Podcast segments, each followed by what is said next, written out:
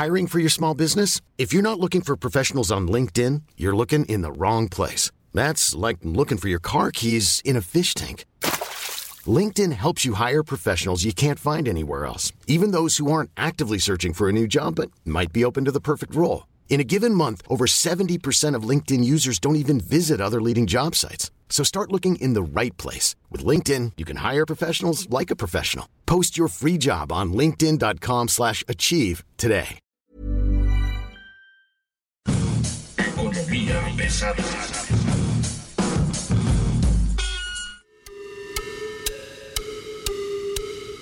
¿Cómo están ustedes? Bienvenidos. Esto es Economía Pesada. Mi nombre es Luis Carriles, arroba Luis Carrujos. Y como siempre es un gusto que esté usted con nosotros hoy compartiendo los avatares de la economía. Y en este momento déjenme presentar a nuestra invitada de lujo, Claudia Villegas. Claudia Villegas Cárdenas, ella es profesora en la maestría de periodismo en políticas públicas del CIDE y eso es lo más interesante, lleva 30 años de carrera en temas de periodismo financiero, ha trabajado en el economista, en el financiero, en FinSat, tiene su propia revista, es directora de la revista Fortuna. Claudia, ¿cómo estás? Buen día. Buen día, Luis. Un gusto y un saludo para toda tu audiencia. Pues nada, a ver, rápidamente quiero entrar contigo en materia. Tenemos hoy noticias de primer nivel. Tenemos el anuncio del Banco de México donde ya empieza el primer recorte a la perspectiva económica, ya nos pone a 2.5.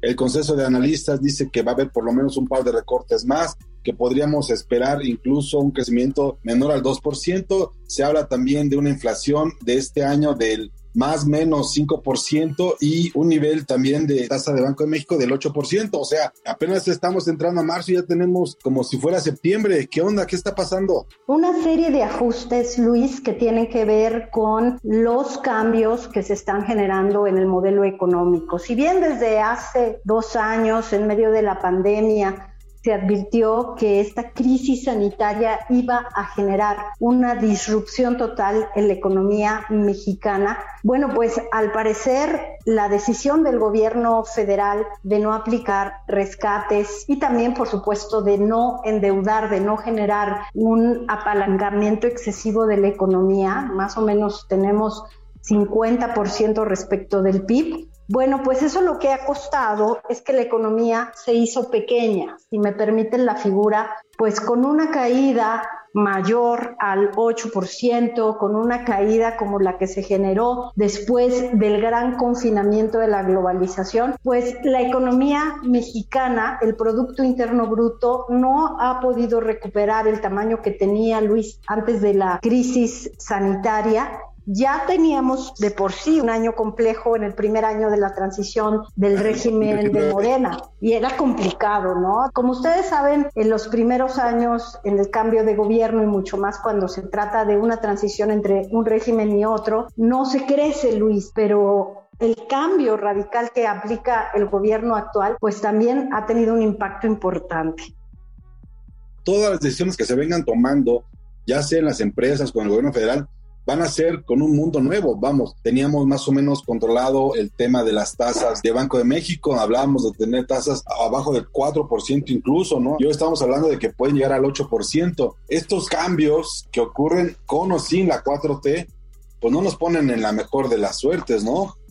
No, está muy complicada la situación porque, como bien dices, un mundo nuevo en donde regresa la inflación, esa inflación mayor al 4% que no, no estábamos acostumbrados a verla, al menos no durante los últimos 25 años, porque había sido una batalla por parte del Banco de México a una costa de que las tasas de interés llegaron a estar muy altas. Ya se nos olvidó, Luis, pero las tasas de interés en México eran de las más altas del mundo, precisamente para tener bajo control el tema de la inflación. Y durante este gobierno del presidente López Obrador, lo que hizo el Banco de México fue bajar tasas para tratar de estimular a la economía y también para que el tipo de cambio pues tuviera su nivel en línea con la competitividad que le da el intercambio de bienes y servicios con Estados Unidos. Pero ¿qué sucedió con la inflación importada, con todos estos choques de oferta, esta relocalización de las cadenas productivas, pero también algunos temas estructurales? La inflación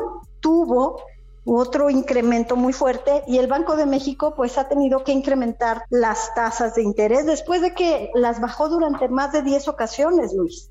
Claro, llevábamos una tendencia y bueno, se apostaba incluso que podrá llegar más abajo del 4%, que fue, digamos, el nivel más bajo. Ahora, hay una cosa que a mí me brinca un montón y es el tema Pemex. Acabamos de ver los resultados de petróleo mexicanos, que bueno, más allá de la catástrofe, ya digamos un poco enfriado el tema, nos estamos dando cuenta de que solamente la deuda de Pemex, solita, la deuda financiera de Pemex al año pasado es igual al 8.5% del PIB nacional.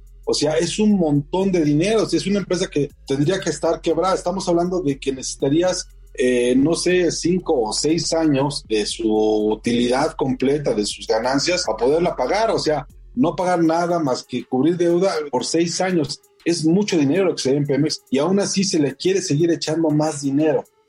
Pues mira, Luis, otra comparación interesante respecto al nivel que tiene la deuda de Pemex es que tenemos 200 mil millones de dólares en las reservas internacionales.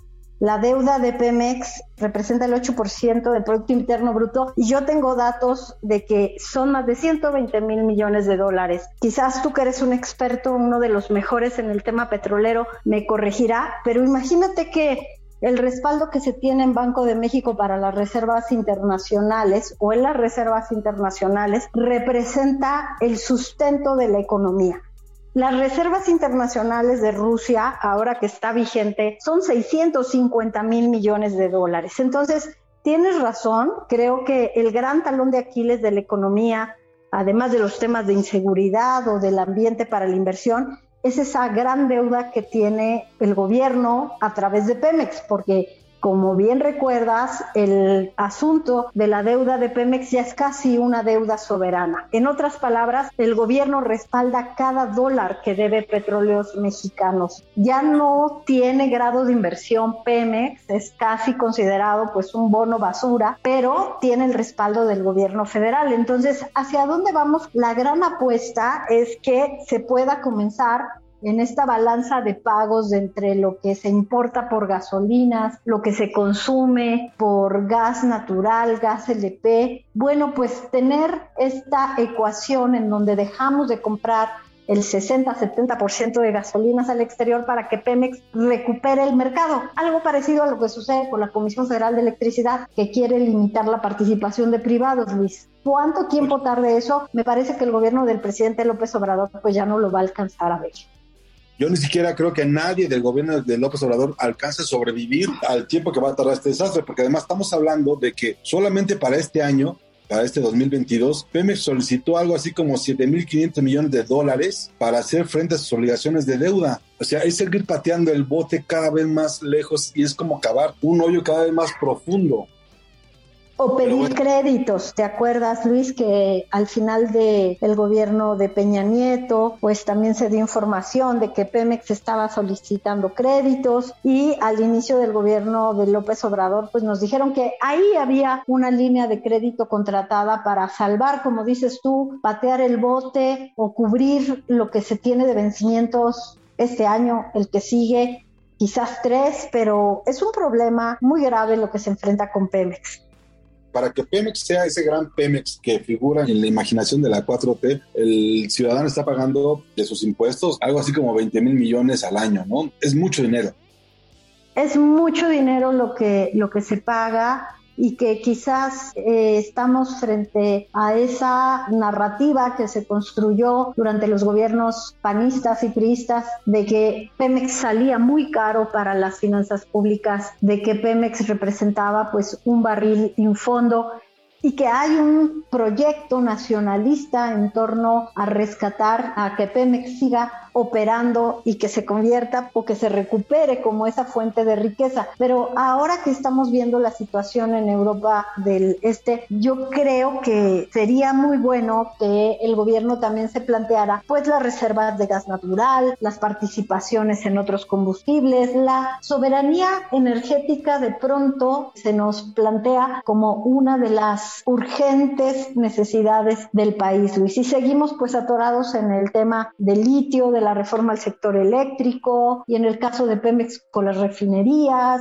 la reestructuración o la reconfiguración de tantas instalaciones, Luis, que creo que es tiempo o que sería muy bueno que se revisara a la luz de lo que está sucediendo con todo el tema, por ejemplo, del Nord Stream, del gasoducto en Alemania, ¿no? Que se convirtió pues en un tema de geopolítica internacional es curioso porque es justo esta parte de sacar a los privados de temas energéticos, ¿no? Ya sea plantas eléctricas, gasoductos, contratos de producción de electricidad vía solar o eólico, cero licitaciones en, petróleo. Eh, más del 21% de la deuda de Pemex es de corto plazo. Estábamos hablando más o menos de 23 mil millones de dólares, ¿no? En 2019, la 4T intentó o puso en marcha un programa de líneas de crédito, estas de las que estabas platicando, y bueno, ahí está. Se puede patear el bote, pero no de manera indefinida.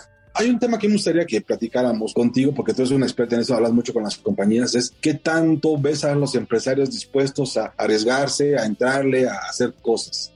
Hay varias opiniones respecto al clima de inversión, Luis. Lo que nos dicen los empresarios es que pues ellos están platicando con empresas que ven a México como un mercado indispensable para suministrar a Estados Unidos. Y que lo ven no en el corto plazo, sino que lo ven en sus escenarios de 5 y 10 años. Y que por ahora, al menos los próximos años, no van a tomar decisiones porque quieren ver cómo se reestructura, por ejemplo, el sector eléctrico quieren ver qué sucede con el próximo gobierno. Entonces, en medio de la pandemia y en medio de la discusión por qué modelo nacionalista o no tenemos para la transición energética, pues vemos que hay empresas que no van a tomar decisiones en los próximos años y que eso va a seguir afectando a la economía mexicana. Pero de que México conserva sus posiciones, sus ventajas competitivas, tantas posiciones estratégicas que tiene México, eso es un hecho, pero que los próximos años van a ser de una gran incertidumbre y a pesar de ello, fíjate, la inversión extranjera directa sigue ubicándose en niveles muy buenos. Eh, vamos a tener, por ejemplo, la compra de City Banamex, eh, vamos a tener participaciones en sectores nuevos que tienen que ver con tecnología, con desarrollo de software, porque la tecnología llegó para quedarse después de la pandemia. Entonces creo que ahí lo que vamos a ver, pues muy corto plazo, incertidumbre,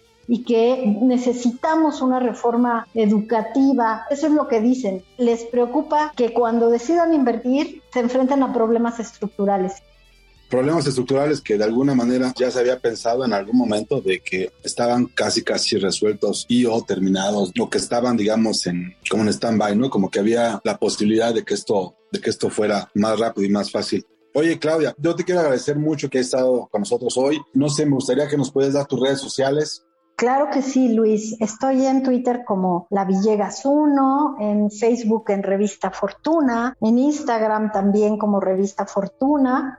Y pues agradecerte la oportunidad de platicar con la audiencia este espacio que sé que está tomando mucha fuerza y mucho interés. Economía pesada se engalana contigo. Economía pesada, la verdad es de que es un gusto charlar con expertos como tú. Claudia Villegas, muchas gracias. Muchas gracias, Luis, y un saludo a toda la audiencia de Economía Pesada. Muchas gracias, eso es todo por hoy. Mi nombre es Luis Carriles, arroba Luis Carrujos. Le recomiendo suscríbase a Economía Pesada. Este año vamos a estar muy atentos a todo lo que esté pasando en el ámbito de las empresas, los negocios, las finanzas públicas y por supuesto su bolsillo. Gracias y hasta luego.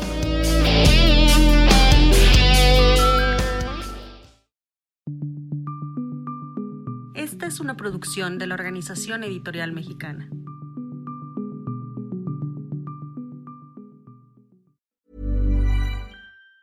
Planning for your next trip? Elevate your travel style with Quince. Quince has all the jet-setting essentials you'll want for your next getaway, like European linen, premium luggage options, buttery soft Italian leather bags, and so much more. And it's all priced at 50 to 80% less than similar brands. Plus, Quince only works with factories that use safe and ethical manufacturing practices. Pack your bags with high-quality essentials you'll be wearing for vacations to come with Quince. Go to quince.com/trip for free shipping and 365-day returns.